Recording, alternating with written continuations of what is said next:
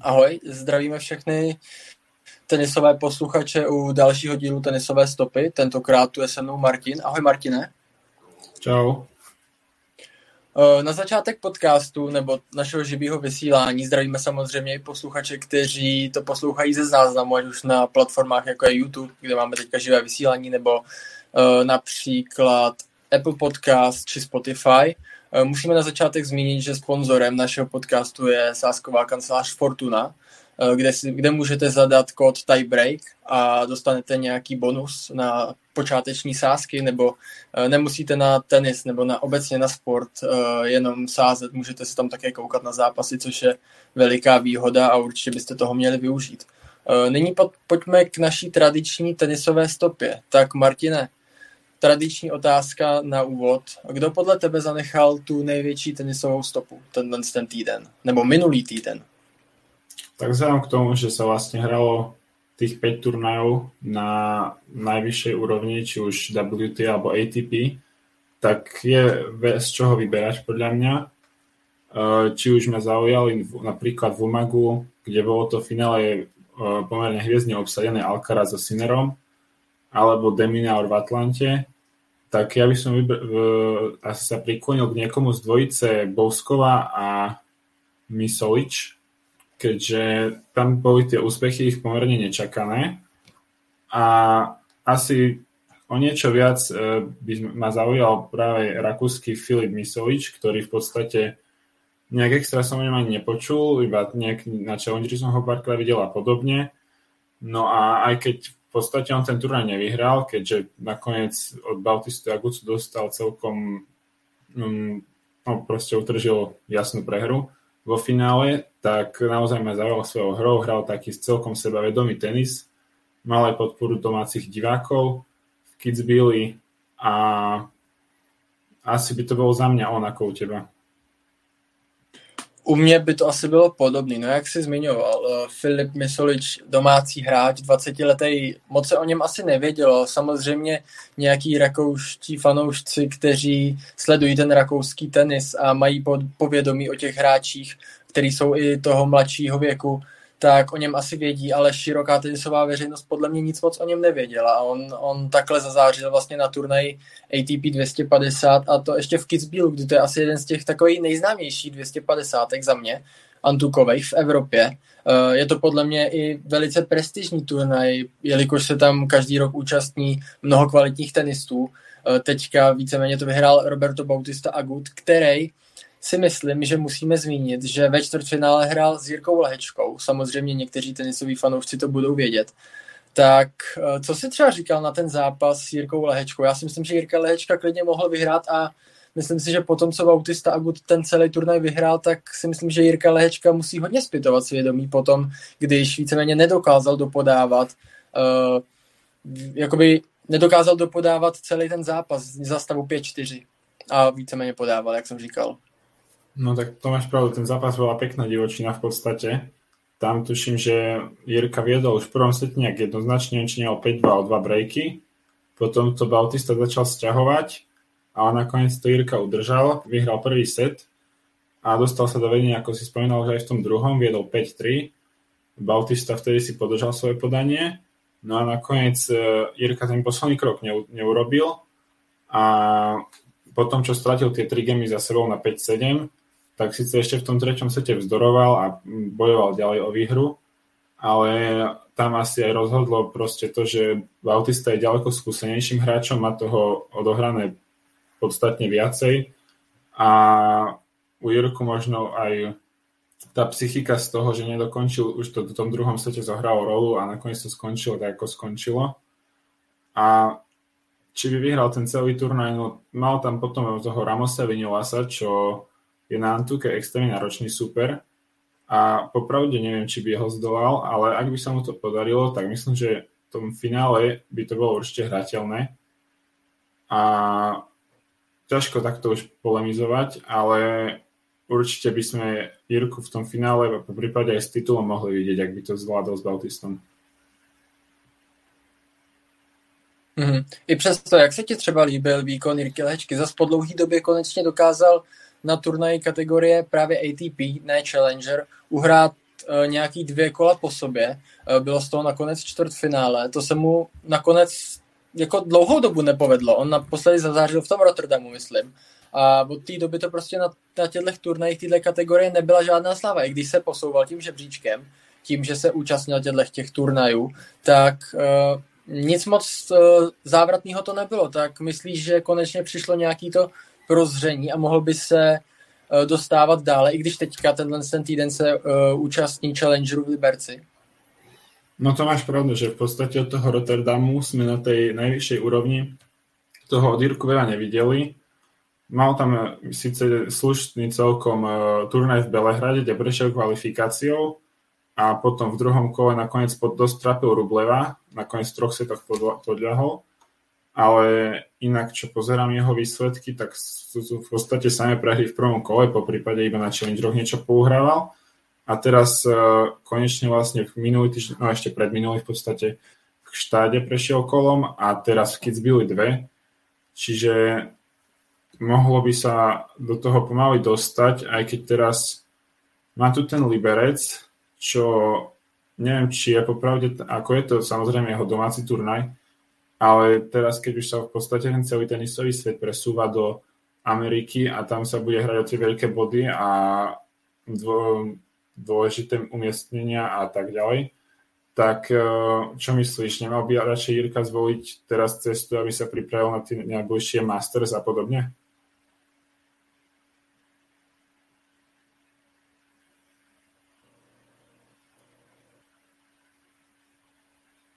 Mm. Jenom, Martine, já zkusím jenom uh, prohodit internet. Mně se zdá, že mě to pořád nějak blbne. Už předtím je to nějak blblo. Tak zkusím jenom přepnout Jasne, v poriadku.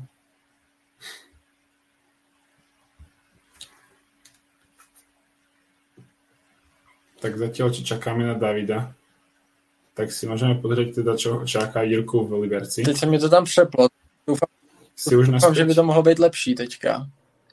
Uh, yes, no, už, už by to mělo být lepší, omlouváme, omlouváme se posluchačů. Uh, ja som zatiaľ, kým si to nebolo tých pár sekúnd, tak som sa chystal nejak predstaviť program v Liberci, že čo tam Jirku čaká, tak ja sa len v rýchlosti že je to nasadená jednotka. V prvom kole má uh, Nikolu Kuna a taký potenciálny prvý nasadený hráč, ktorý ho môže očakávať, je ďalší domáci hráč Vít Kopšiva. A asi sa môžeme presunúť k ďalším bodom, čo, čo by sme tu mali rozoberať. Tak asi môžeme ísť na tú Marii Bolskovú, čo myslíš? a celý turnaj v Prahe. Já, jo, že můžeme. Jenom řekni, jestli mě slyšíš dobře, protože mě se zdá, že mě to pořád nějak vypadává, nevím, co s tím úplně, co s tím úplně dělat. Už jsem to přen, přendával na wi teďka zase na data, předtím zase na wi tak eh, je to teďka v pohodě, nebo? No, momentálně tě počujem dobře. A to bylo okay, tak super. No. Tak jo, tak, tak můžu... Snad to vydrží, no snad, snad to vydrž. Můžeme jít teda na Marušku Bouskou, která zaznamenala skvělý úspěch, víceméně její první uh, titul na okruhu WTA. Tak uh, co jsi říkal na její výkon počas celého toho turnaje?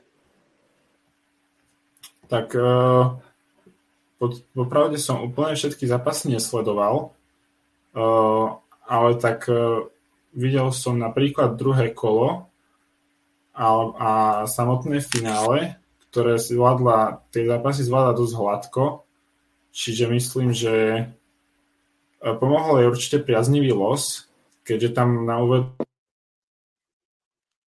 nemala nejaké náročné sú a potom uh, z toho ťažila aj do tých ďalších kôl a ona tam v podstate nemala za celý turnaj nejakú tú úplne elitnú hráčku, aj keď obsadenie samotného turnaja bolo dosť kvalitné, ale napríklad Anet Kontaveit vypadla pomerne nečakane, to isté Barbara Krejčíková a ostatné následné hráčky, ako napríklad Elis Mertens, tuším tam bola. Čiže myslím, že je celkom doprialo aj to ro- rozlosovanie. A k tomu samotnému finále, tak tam si myslím, že to Potapova dosť nezvládla v hlave, pretože v podstate ono bola tá štatistika, že Bouskova nezahrala ani jeden winner a a Potapová zahrala vyše 40 nevynutených chyb, čo som ani nepamätám, kedy videl v profesionálnom tenise.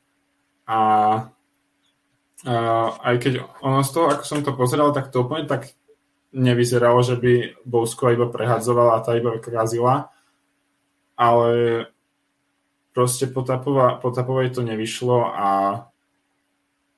myslím, že zaslúžený titul pre Marušku.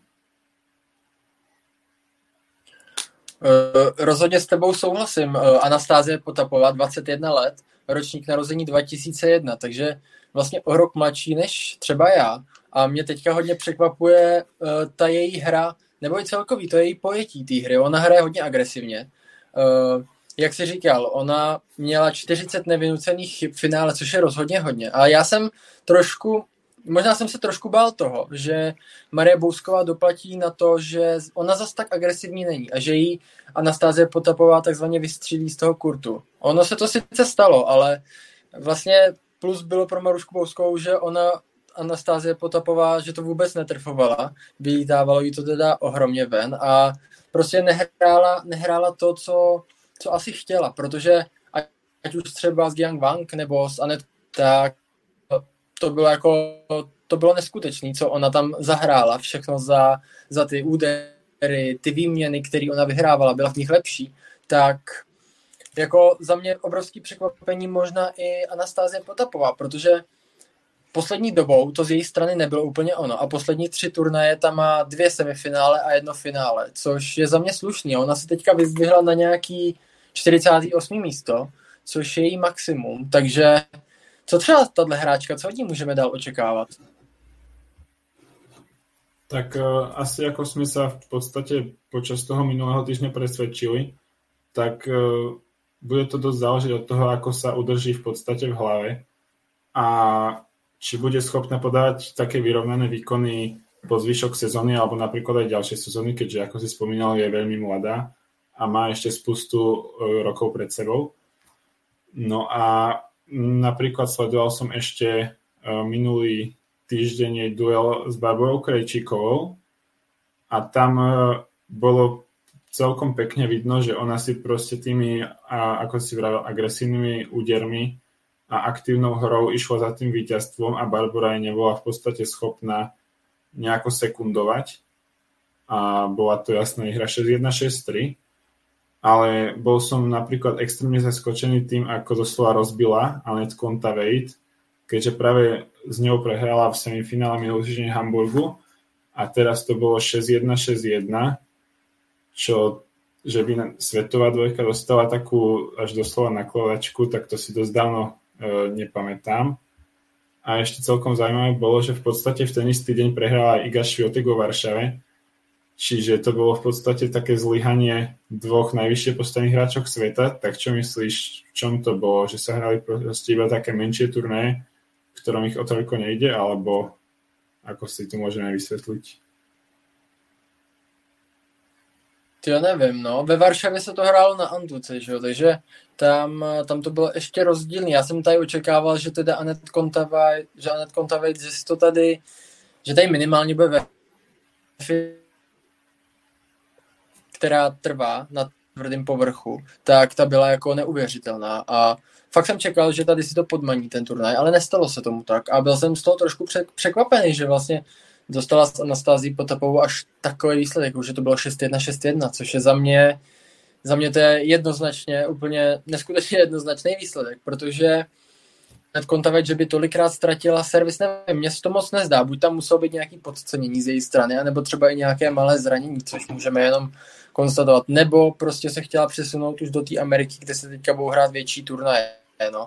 E, samozřejmě i, i to je ta možnost, protože Anet Kontaveit je teď druhou hráčkou na světě, ví, že ty betony, obzvlášť ty americký, měla dobrý, ať už to turnaje, jak bylo na začátku roku, nebo uh, únor, březen, ten přelom, jak to tam je v té Americe, ty turnaje v Miami uh, a tak, takže tam ona ví, že ona tam je silná, takže podle mě se soustředí hodně na tohle. A Iga Šiontek, nevím, jí se to taky jako docela povedlo, ta, ta americká tour předtím, takže si myslím, že tam to mohlo být stejný, ale zase na druhou stranu, když si vemeš, tak Iga Šventek hrála doma, takže tam si myslím, že žádný podcenění z její strany asi nemohlo úplně přijít, jo, protože prostě před domácíma fanouškama, zvlášť když ve Varšavě nebo v celém Polsku je asi jenom jeden WTA turnaj, že jo, takže tam ani těch možností tolik nemá se představit, takže tam nevím, co se stalo, no, ale za Karolin Garcia mě se ohromně líbí ta její hra, takže pokud můžeme pomalu přejít na Varšavu, kterou vyhrála nakonec Karolin Garcia, tak nevím, asi hráčka, která by mohla i tak porazit, je prostě právě Karolin Garcia v této formě, co hraje.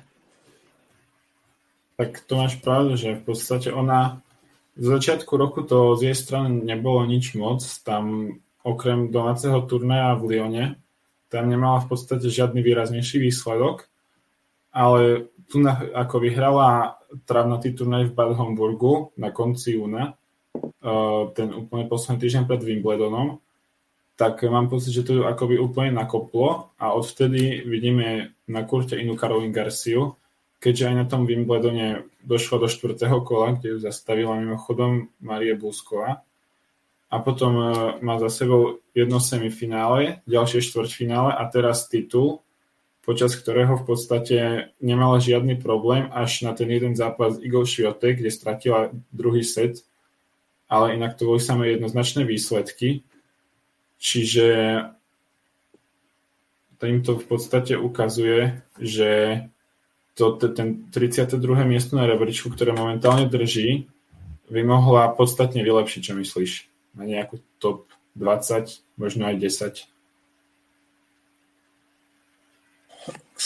No, myslím si, že Karolina Garcia je hráčkou top 20. Ona už byla čtvrtá na světě eh, v singlu, kde byl dokonce druhá, takže tam dokazuje, že kvality jako hráčka rozhodně má, protože ona má silný servis, hraje agresivně, což popsala vlastně i Marie Bousko. Já jsem poslouchal někde, to bylo v nějakém rádiu dokonce, myslím, když jsem, jsem jel v autě, tak jsem si pustil, myslím, že to je nějaký rádio a tam byl rozhovor s Marí Bouskovou a ptali se jí tam, co, eh, jak hrála s Karolín Garciou na Wimbledonu, takže Karolín Garcia prostě neskutečnou hráčkou teď, že hraje s velkou formou a že vlastně, když jí to tam padá, tak je neporazitelná. A já se teda v tom případě pak nedivil, že porazila i protože to, co, to, co prostě předváděla jak na Wimbledonu, eh, všeobecně na trávě, když vyhrála od Hamburgu, tak teďka na té Antuce, když ten přechod je jako velice těžký, to jsou úplně rozdílné povrchy, tak eh, líbí se mi její hra a získávám, jakoby získává si moji oblibu víc a víc Karolin Garcia, protože ona byla hodně na ústupu, jak si zmiňoval, že se jí moc nedařilo. Podle mě v jeden čas dokonce vypadla i ze světové stovky. A teď to je úplně jiná Karolin Garcia, než do toho tenisu a konečně jí to zase baví a je to jedině dobře. Uh, on na asi predposlednú vetu si zakus sekol, čiže som nepočul a teraz si vypadol s obrazom. čiže asi zatiaľ, kým už si naspäť? alebo ako to s tebou vyzerá. Tak nič, tak zatiaľ, tak. kým... Jo, jo, teď, teď jsem si to zase... Nevím, dneska jsou na wi asi všichni doma, protože normálně to chodí dobře. Dneska nás je asi tady víc, takže proto to chodí tak blbě, nebo ne, nevím, nedokážu si to vysvětlit, protože vždycky, když jsem tady, tak jsem na wi a vždycky to funguje úplně skvěle a dneska, dneska nějaký špatný, takže musím mít přes data a doufat, že to bude lepší, no. Protože jinak to zatím bíde a seká se to a docela mě to štve, ale nevadí. Slyšel, doufám, že můj výklad o Karolín Garcie byl skoro celý. Mm, ja som ho počul až na tu predposlednú vetu, tuším, čiže mal by byť... Takže co si myslíš třeba ty o Karolín Garcie? Mně se ta její hra neskutečně líbí poslední dobou a bojím se, bojím se, co přijde na tom tvrdém povrchu, protože ona, jak, jsme, jak si už zmiňoval, to jsem říkal, že, že ona měla ten propad a bylo to hlavně na tom tvrdém povrchu ze začátky sezóny, kdy se jí to moc nepodařilo. Tak co myslíš, přijde teďka lepší šňůra Caroline Garcia, když hraje v takové fazóně, jakou má? No, ako si vravil presne, tak ona má na tom tvrdnom povrchu zatiaľ oproti ostatným priam katastrofálnu bilanciu. Má tam 3 výhry a 7 prehier zatiaľ v tomto roku. Zatiaľ, čo na, napríklad na Antuke má 11 kutrom alebo na tráve. Čiže ako si rád, to bude asi kritický bod tej e, celej sezóny, ako zvládne práve tie betony v Amerike, keďže tam bude v hre plno bodov posledný Grand Slam a práve od toho by mohlo závisieť, či sa dostane naspäť, aspoň do tej top 20 Uh, neviem teraz presne povedať, či vypadla úplne zo stovky, ale minimálne začiatkom roka jej hra tak vyzerala, uh, že v podstate mala problém uhrať si či už len to úvodné kolo na turnej, ktorá ohromne zlepšila a ak sa jej vydarí aspoň jeden, dva turnaje z tých veľkých v Amerike, tak si myslím, že táto 20 bude tam kľudne. Hmm. Mě to právě překvapilo, že měla takový problém až se svým servisem, když vidím, jak podává teď a jak podávala předtím. Eh, já třeba nedokážu říct, v čem to tak může být, protože my s ní nějak nejsme nebo nebavíme se s ní osobně, ale překvapilo mě to, protože Caroline Garcia na servise na začátku roku a teď, to je úplně něco diametrálně odlišného. Teď dokáže si servisem pomoct. Víceméně po málo kdy ztratí svůj servis, dá se to tak říct, protože Caroline Garcia na svém servisu hraje fakt neuvěřitelně dobře. A dřív prostě Caroline Garcia ztrácela ty servisy na začátku roku. Eh, v čem myslíš, že to může být to, že se tak zlepšila na tom servisu? Protože ona z Deblu je asi dobře vycvičená na ten servis, protože tam si musí dobře pomáhat servisem na, eh, v tom Deblu, jelikož tam servis prostě rozhoduje, což můžeš určitě, můžeš určitě doplnit a říct, že to tak prostě je ale v singlu to je trošku jiný, tam si to musíš trošku víc uhrát. Tak myslíš, že to mohla být i, i nějaký, nějaký problém v té její samotné hře? Nebo jenom v tom servisu? Tak uh, ja si skôr myslím, že to bol celkovo problém, čo sa týka aj mm, psychiky.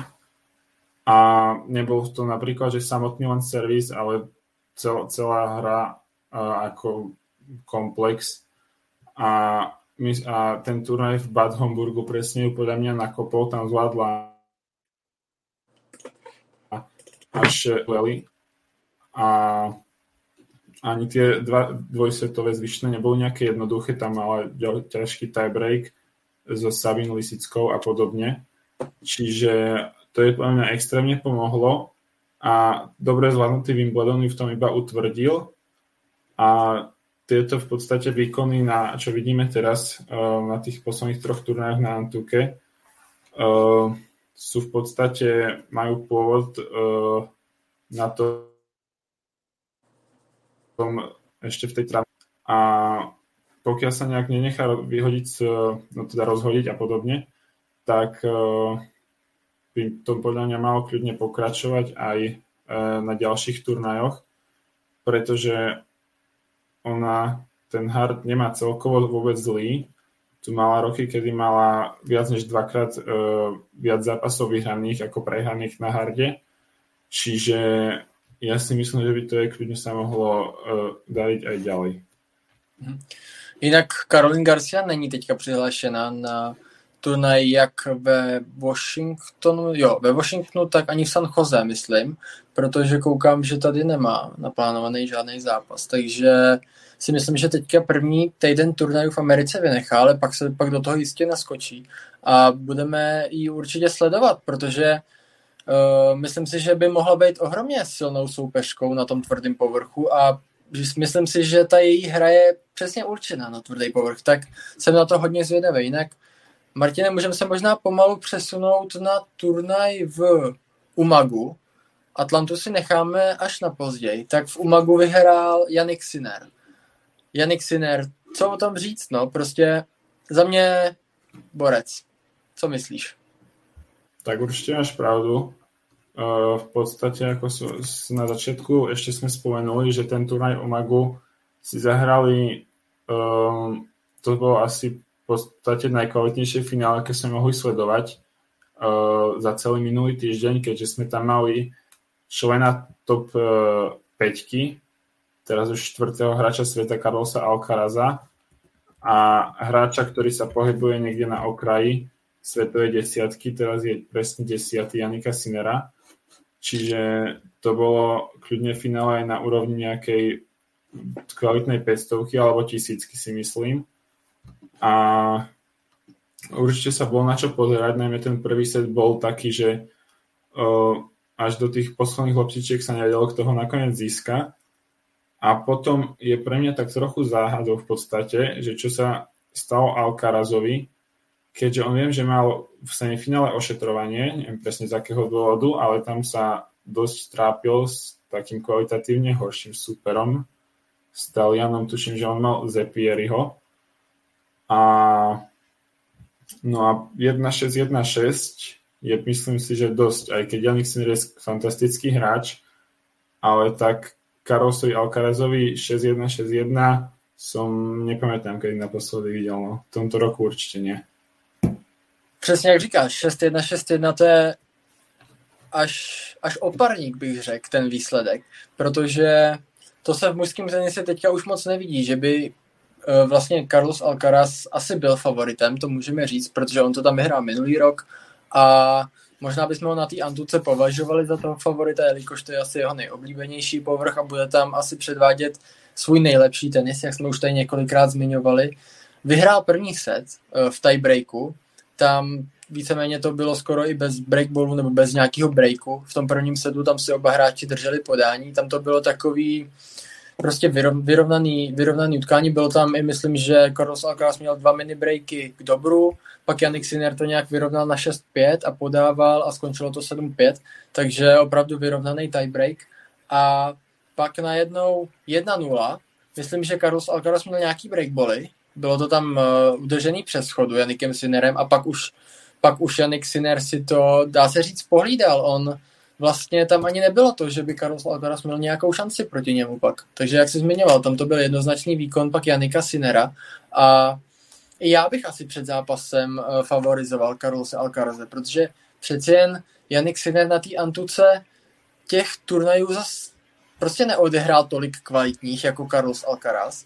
A myslím si, že poprávu byl favoritem Alcaraz, ale Janik Sinner ukázal to, v čem je silný a, a to je prostě to, že se že hraje víceméně celý zápas konstantně. Tam, tam u něj nevidíš, že by došlo k nějakému k nějakému kolapsu třeba, protože on taky je to velice mladý hráč, 21 let, eh, ročník narození taky, myslím, že to je 2001 nebo dokonce 2000, 2001, no 20 let, takže uh, co na to říct, no. Když jsem teďka koukal na, ještě na race, na Next Gen, tak tam je právě Carlos Alcaraz samozřejmě první, Myslím si, že se to bude hrát zase v Turíně, že jo? Nebo kde se to teď bude hrát?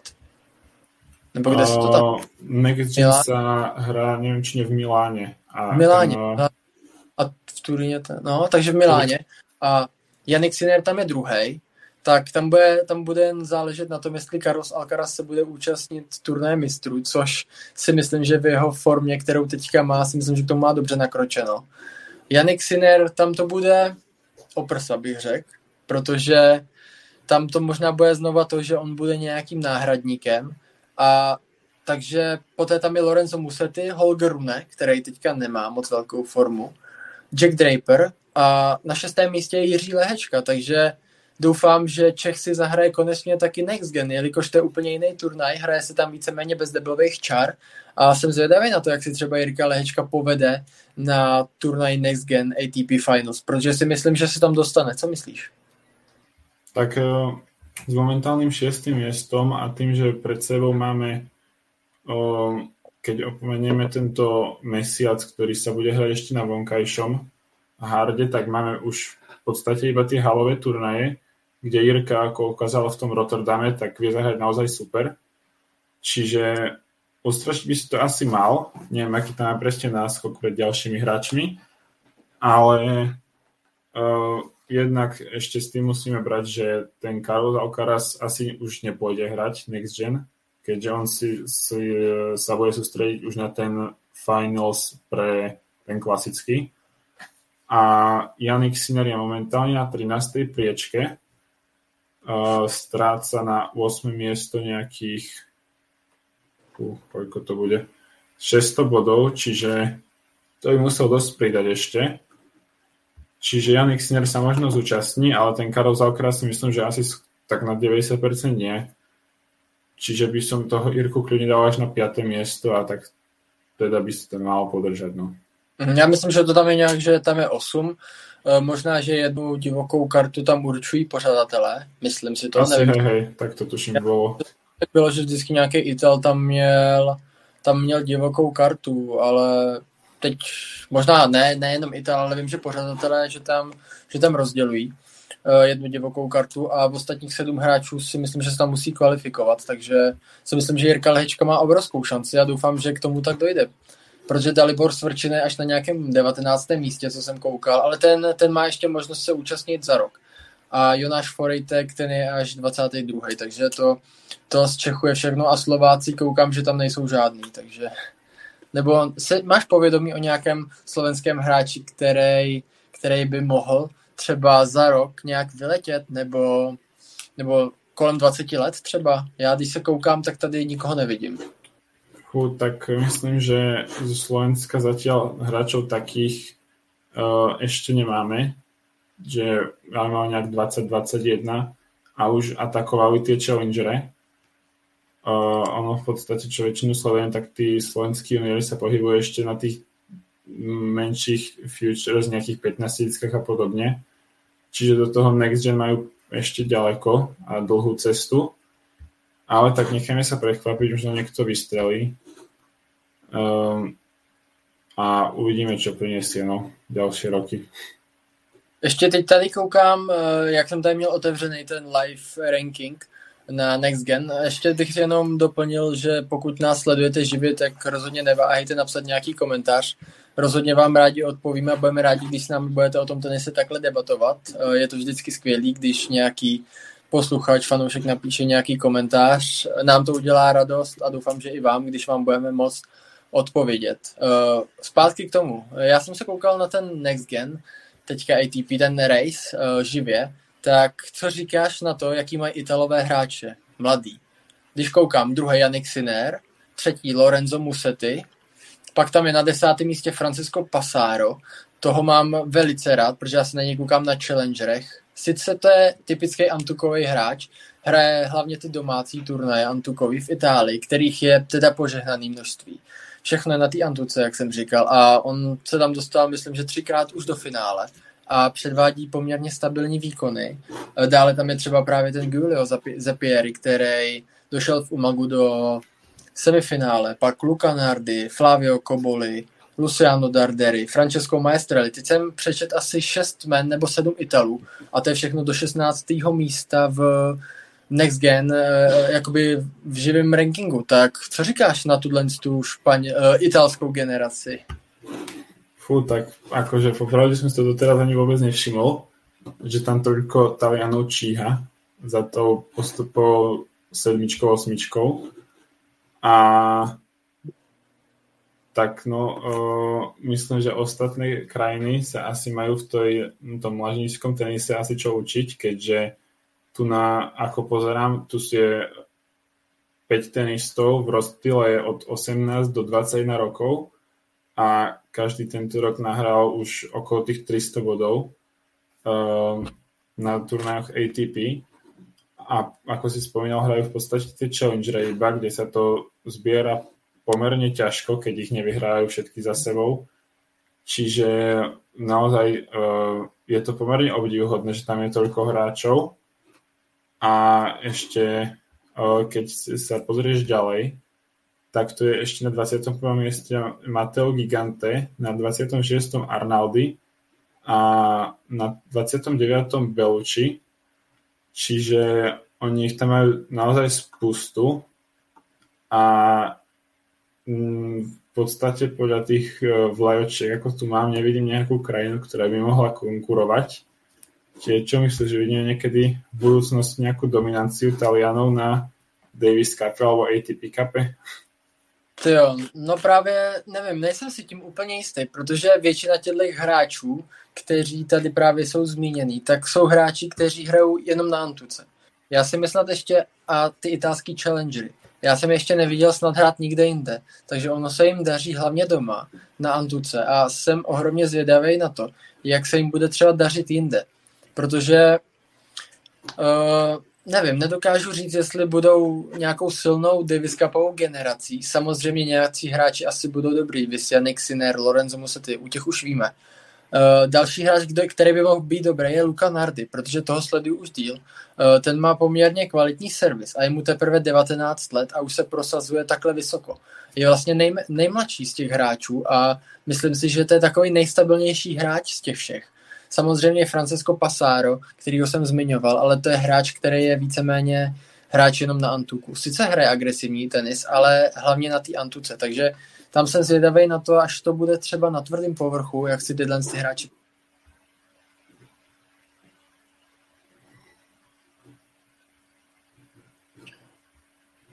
To myslíš? Nebo já nevidím tam, jak jsi zmiňoval, nějaký, jin, nějakou jinou zemi, která by měla takový zastoupení. Možná třeba nějaký Španělé, ale ty jsou, ty jsou až dál. Ani vlastně Španělé vždycky měli silnou, tyhle silnou mladou generaci a měli kvalitní tenisty, bylo to známý, ale teď, když se koukám, tak samozřejmě Carlos Alcaraz na prvním místě.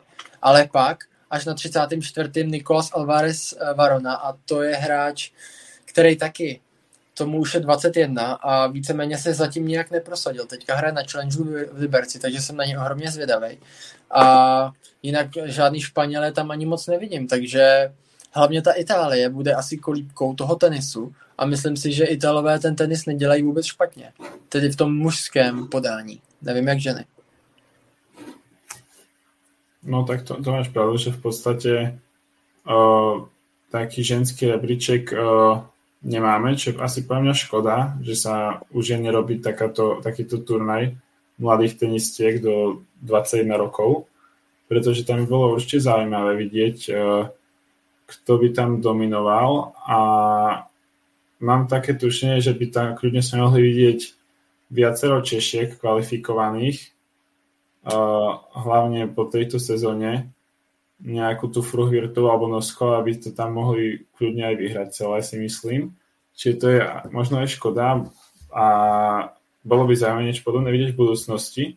A asi keby sa vrátime k tým mužom, no tak to máš pravdu, že v podstate tu je podstate, každá krajina po jednom zástupcovi, sami Taliani a uvidíme, čo z toho bude. No. A asi môžeme ísť na ten záverečný turnaj e, posledného týždňa, ktorý sa odohral v Atlante. Tak e, zvyťazil Alex de Minar, ktorý tam vyhral aj v roku 2019 a on sa v podstate odvtedy toho turnaja nezúčastil, čiže tam má 8 výher v rade už. A to finále bolo v podstate bez nejakých vážnejších problémov. Tam Jenson Brooks by vôbec nestíhal. Či myslíš, že to bolo? Ty jo, vůbec netuším, jako Alex de Minor na těch betonech ukazuje, že patří k jedním z nejkvalitnějších hráčů, uh, jak na okruhu, tak uh, jako celkově na tom betonu se mi ohromně líbí, protože uh, on hraje, on vyznává ten styl, kdy hodně běhá, je to hodně fyzický tenis, ale na druhou stranu on dokáže i dobře zautočit a v poslední době se mi zdá, že zlepšil i servis, který byl podle mě jeho obrovskou slabinou a teď už je na nějakém 21. místě, sice byl už uh, i výše, byl na 15. ale teď si myslím, že se pomalu dostává do té top 20 a doufám, že se tam udrží, protože mě tenhle ten hráč je ohromně sympatický, vždycky se mi jeho hra líbila už si pamatuju, když někdy před třemi, čtyřmi lety hrál jako divoká karta s Tomášem Berdichem na Australian Open. Takže od té doby uh, se mi nějak dostal do podvědomí a předvádí jakž tak stabilní výkony. Na té trávě nehrál vůbec špatně, ať už to byl Eastburn, kde zaznamenal semifinále. Takže myslím si, že to je hráč, který bude trápit ty nejlepší hráče a doufám, že ho uvidíme třeba i jednou v top 10, i když bude to mít ohromně těžký, protože ten jeho styl hry je trošku jiný než například Janika Sinera, než a Carlos Alcaraze třeba. Takže v tom to bude jiný, ale doufám, že se tam dostane. A to finále bylo poměrně jednoznačný. No. Jason Brooks by byl sice favorit, což mě trošku překvapilo, protože Jensen Brooks by za celý vlastně za celý minulý dva měsíce neuhrál skoro nic, protože na té trávě mu to moc nesedlo. Uh, tam víceméně byly samý první kola, koukám, uh, na Wimbledonu třetí kolo, tam vypadl s Christianem Garínem, předtím Antuka, to jako taky nic moc, naposledy v Miami, na konci března, kdy došel až do osmi finále na Masters Miami a od té doby nic. Takže tady Jason Jensen Brooks by ukázal, že prostě doma je doma a myslím si, že tam bude hrát svůj nejlepší tenis na těch amerických betonech. No tak to máš pravdu, že v podstate mu to tento rok nesadlo asi nikde, iba na tých amerických turnajoch. A aj keď v podstate tá Antuka bola biedna a tráva tiež nejakým výrazným výsledkom nebola, tak tu na uh, hneď ukázal, že tie domáce betóny mu sedia najlepšie a tým, ako prešiel do finále, si podľa mňa tu minimálne pozíciu rovnocenného supera, možno aj mírna favorita s Deminaurom zaslúžil, keďže jediný set mu zobral Isner, ktorému potom aj tak uh, dal v ďalších dvoch setoch 6-1, 6-4, čo je plne celkom obdivuhodný počin dať Isnerovi 6-1 ešte na uh, tvrdom povrchu v Atlante, čo ten turnaj John Isner vyhral niekoľkokrát. Takisto Tiafov mu zobral iba 5 gemov, ale v tom finále mi prišiel akoby jednak nestíhal fyzicky Deminaurovi a druhák e, nevedel v podstate čo hrať. On e, sa mu to tam snažil nejak rozhadzovať, ale Deminau to stále vybehal a potom už ako by nemal silu ďalej pokračovať a e, skončilo to tak, ako to skončilo. A ono sa nám rysuje taký istý súboj aj na nadchádzajúcom turnaji vo Washingtone, e, kde musí zvládnuť prvé kolo, keďže Deminau je nasadený a čaká na víťaza zápasu Brooksby uh, Nishioka. Tak čo myslíš, kto by vyhral v tejto repríze nedávného atlantského finále.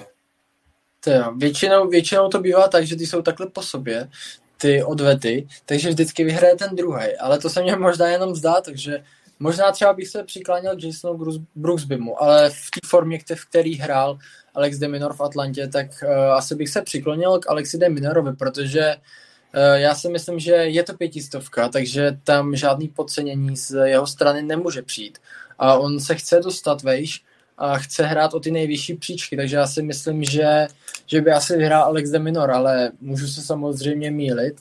Uh, jenom mě třeba v, v té Atlantě zarazilo, že Jensen Brooks by byl až takovým favoritem proti Johnovi Isnerovi. Tam byl kurz kolem 1,50, takže sáskový kanceláře to viděli poměrně jasno. Jasně. A jako překvapilo mě to hodně, protože když si vemeš John Isner na tvrdém povrchu v Americe, jak si říkal, tam se asi nedá nikdy podceňovat. Uh, len ono, neviem, či si všimol, ale čítal som takú štatistiku, že John Isner uh, má tento rok proti top stovke hráčov na tvrdom povrchu bilanciu, že jednu výhru a 8 prehier, čo som ešte nechápal, ale ono, keď sa tam pozrieš, tak on v podstate stále si prejde iba v podstate to, čo nejak úplne, že má zvládnuť a potom, keď už e, treba niečo najviac predviesť, tak na tom harde mu to teraz tento rok nejde.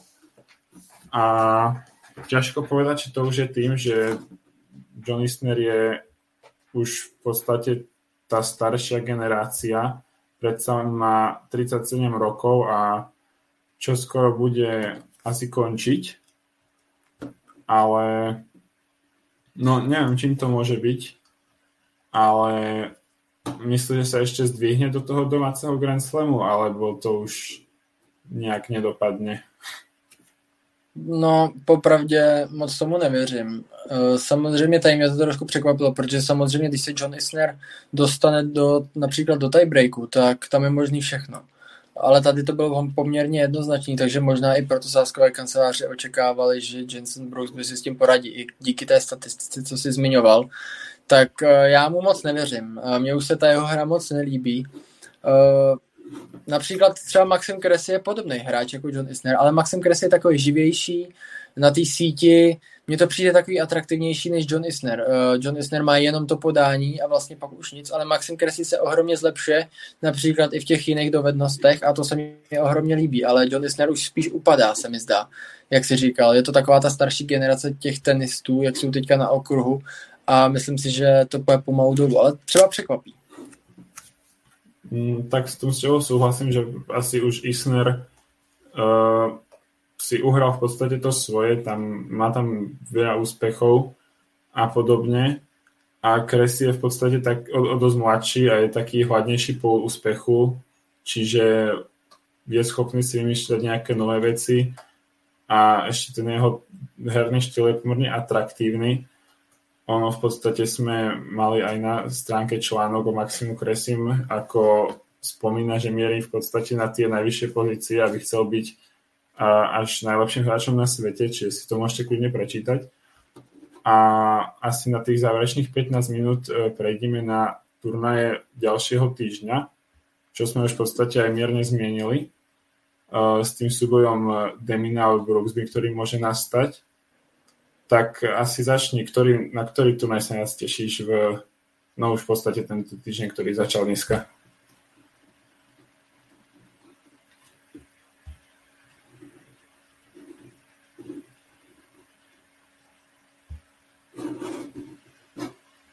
Tak David nám asi... Jo, vypadlo, vypadlo, vypadlo, vypadlo. no. Dobre. To mělo být v pohodě. Jenom Otázku ještě, si počul? Jo, ty si chtěl přejít na ty turnaje příštího týdne. Já, jsem, já bych možná ještě odskočil rychle na Legends Team Cup, protože to se mm-hmm. koná teďka, od prvního do třetího, myslím. A kapitán tam je Ivan Lendl a Pet Cash. Tak co říkáš třeba na ten, ten formát? Pojďme to posluchačům trošku přiblížit. Vlastně je to turnaj, vlastně asi deseti hráčů, myslím, že tam je deset hráčů, eh, dvě skupiny, pět pět. Eh, tak co myslíš? Líbí se ti to?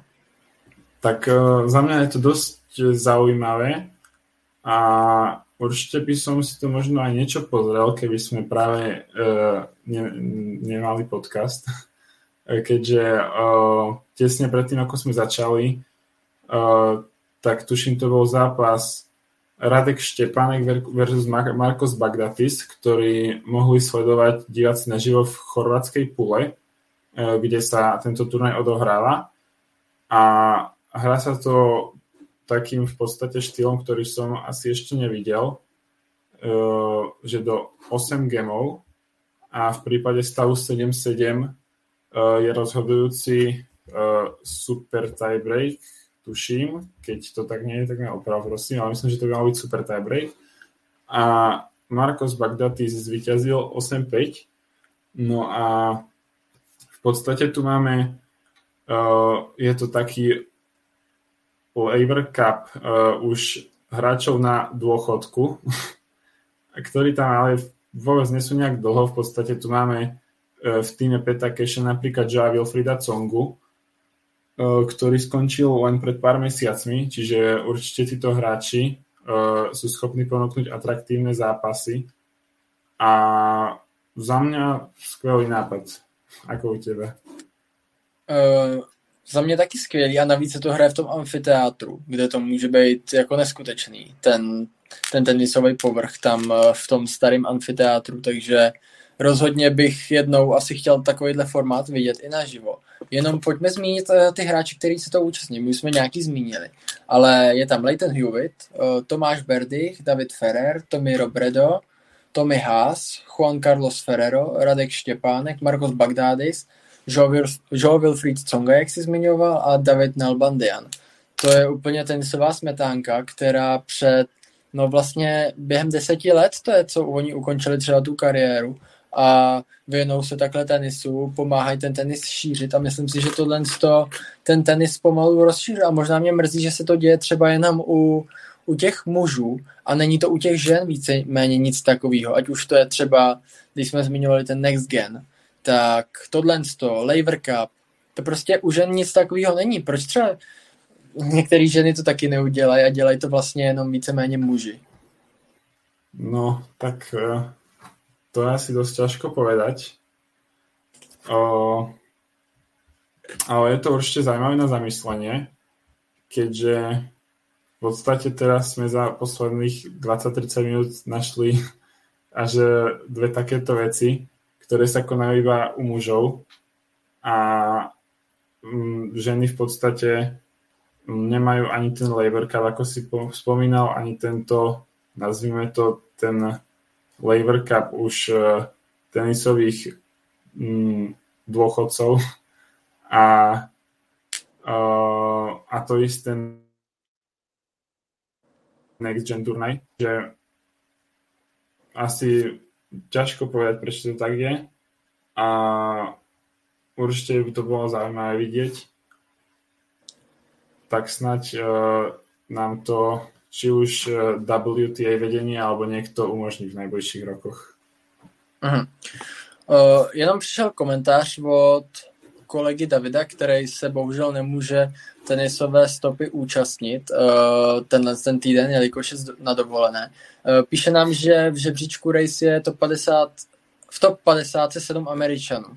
Tak Martin myslí, že uvidíme uh, v top 10 jednoho či i více Američanů, jako tomu bylo dřív? Uh, Můžeš ještě raz, lebo sa mi na chvíli sekla veta. jo, no, máme, jakoby, je, je ten žebříček Race, uh, který ukazuje na ten turnaj mistru a je v top 50 7 Američanů. Tak jestli si myslí, že nějaký z těch Američanů, kteří tam jsou, mají třeba na top desítku a jestli jich tam třeba může být víc, jako bylo dříve, třeba v 90. letech, píše David. Mm-hmm. Uh, no tak to je asi ďalšia zaujímavá otázka na, zamys- na zamyslenie. A myslím, že tých zopár by tam určite bolo, keďže nie úplne tých mladíkov do tých 21 rokov, ale okolo tých 23, 4, ako je napríklad e, Francis Tiafoe alebo Taylor Fritz. Uh, tuším, že aj Riley Opelka je nejak okolo tohto veku, alebo aj Maxim Cressy, ten má asi trochu viac. Uh, čiže podľa mňa asi všetkých nie, to, to si nemyslím zasa, ale nejakých dvoch by sme v top 10 do nejakých pár rokov mohli vidieť určite. A ja by som to osobne typol na Taylora Frica a niekoho z duo možno Brooksby a Tajefov. Čo myslíš ty? Jo, naprosto s tobou souhlasím. Já jsem chtěl říct to samý, protože mě se jako o mě se to asi už ví, že se mě líbí, uh, Francis, hra Francisa Tiafo se mně jako neskutečně líbí. Uh, teď dokráčel zase do semifinále, on je takový nenápadný, ale on už je na nějakém 27. místě, kdo by to do něj řekl, že jo. On je prostě takový nevýrazný typ, kdy podle mě, já ani nevím, jestli vyhrál nějaký ATP turnaj, myslím, že jo, že tam má jeden titul, ale teď si nejsem jistý. Ale to je jedno, ale prostě je takový nevýrazný, že tam má třeba hodně semifinále, i na těch větších turnajích třeba čtvrtfinále, ale ono to stačí. Takový ty konzistentní výkony, když u něj bylo i takový to, že, že ty konzistentní výkony moc neměl, tak teď se mi zdá, že právě to začal. Uh, začal mít. On taky vypadl. V jednu chvíli byl až na nějakém 70. 80. místě a musel se tam vracet zpátky. A teď se mi zdá, že předvádí ty konzistentnější výkony a myslím si, že na tu top dvacítku by to mělo být a top desítku uvidíme. Uh, ale on je hráč i na, na tvrdý povrch, do haly. On dokáže zahrát i na Antuce, protože třeba jeho oblíbený turnaj je v Estorilu, kde každoročně dokráčí do semifinále, do finále, takže tam ukazuje, že i na Antuce umí zahrát. Tak eh, to máš úplnú pravdu, že v tomto napríklad oproti Brooksbymu alebo aj oproti Opelkovi uh, obrovskú výhodu, že je o mnoho komplexnejší, čo sa týka tých povrchov a, a taktiež si spomínam na časy, keď v podstate Tajafov bol nejak okolo toho 50. 60. miesta a, a aj keď hral tak divacky atraktívne a dobre sa na neho pozeral, tak tie výsledky tam nevždycky boli a aj preto to v podstate sa tak odzrkadlo na jeho rebríčku. Ale o, mám taký pocit, že o, od minulého roka o, sa presne to zlepšilo a asi taký zlomový bod mi príde, e, keď hral Australian Open s Novákom Djokovicom v 2021, kedy v podstate ten Djokovic to tam akože nejak nemal nejakého výraznejšieho súpera, ako tam postracal sety, ale došiel si po, po, po smerne hladko po titul, tak tam Tajafov ho už v druhom kole extrémne trápil a to si pamätám, som pozeral ten zápas, hrali vyše 3 hodiny, mali tam dva tie breaky a nakoniec to v 4 setoch skončilo a odtedy um, Tajafov ponúka celku slušné výkony, na, e, či už na tvrdom povrchu, na tráve alebo aj na Antuke, kde teraz hral presne v Estorile finále. A tento rok v tom pokračuje, e, v tom, čo začal v podstate minulý a odmenou mu je takmer jeho rebríčkový maximum, čo je 25 a teraz je 20. Myslím, že by kľudne mohol e, do konca roka aj prekonať to rebríčkové maximum a možno aj tá top 10 sa dočká ale to asi uvidíme až v průběhu nejbližších rokov. No. Přesně, to se uvidí. Já myslím, že by to mohl zvládnout, tak uvidíme. A jenom uh, už se pomalu blížíme k hodině, tak si myslím, že bychom měli pomalu končit, aby to posluchače moc nenudilo. Pojďme jenom zmínit ty turné, kde se vlastně budou hrát a jaké kategorie třeba jsou. Uh, možná třeba si říct typ na vítěze, ale to si myslím, že ani není potřeba, protože diváci nebo posluchači si to samozřejmě asi, kteří to sledují, dohledají a ty turnaje sledují, takže si myslím, že pojďme jenom zmínit, že ten největší turnaj se asi hraje ve Washingtonu, na tom se shodneme. Tam je pětistovka, pokud se nemýlim, jo, je to tak.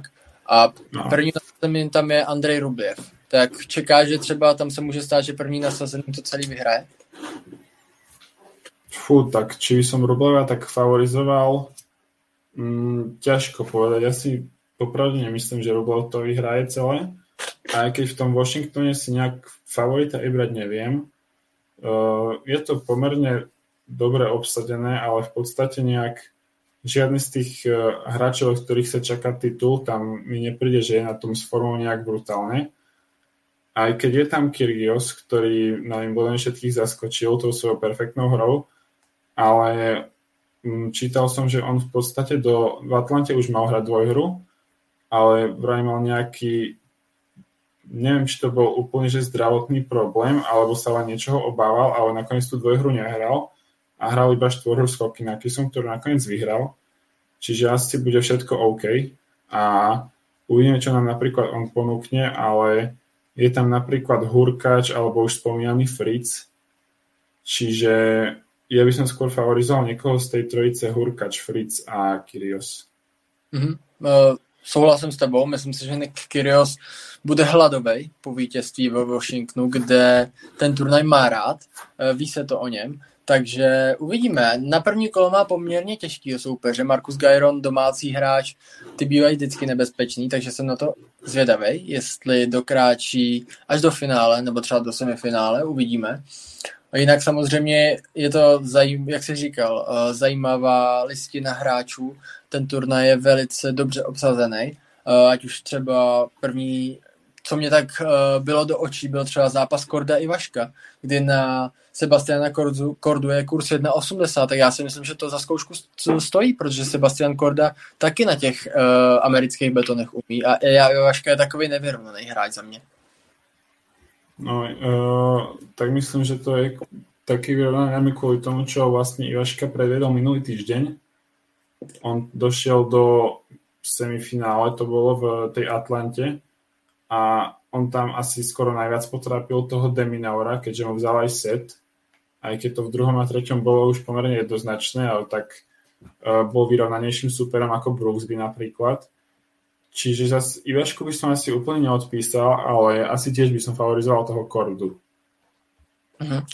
Uh, druhý turnaj ATP se hraje v Los Cabos, to je jenom 250, takže tam se dá předpokládat, že to obsazení je trošičku horší, možná o dost horší, protože tam je sice nasazeno jedničkou Daniel Medveděv, ale pak už, když koukám, samozřejmě Felix Ožer aliasím, Cameron Norrie a pak třeba nasazenou osmičkou je Thomas Martin Echeverry, který je klasický antukář a je na nějakém 70. místě, myslím, v žebříčku, takže tady ten turnaj je asi hůře obsazený. Zase na druhou stranu možnost pro nějaký hráče se ukázat.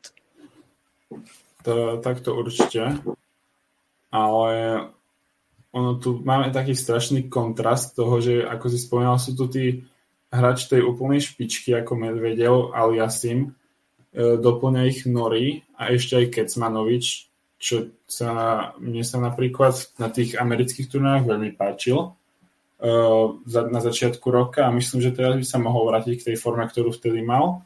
A potom tu máme presne, ako si spomínal, uh, takých v podstate už skôr tých challengerových hráčov.